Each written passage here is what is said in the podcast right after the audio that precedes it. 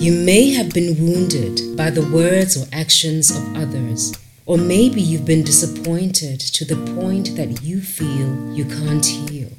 But you won't just heal, God's word will set you free, and you will also rise higher and become everything that you're meant to. See what God sees in you to rise in faith, power, and love.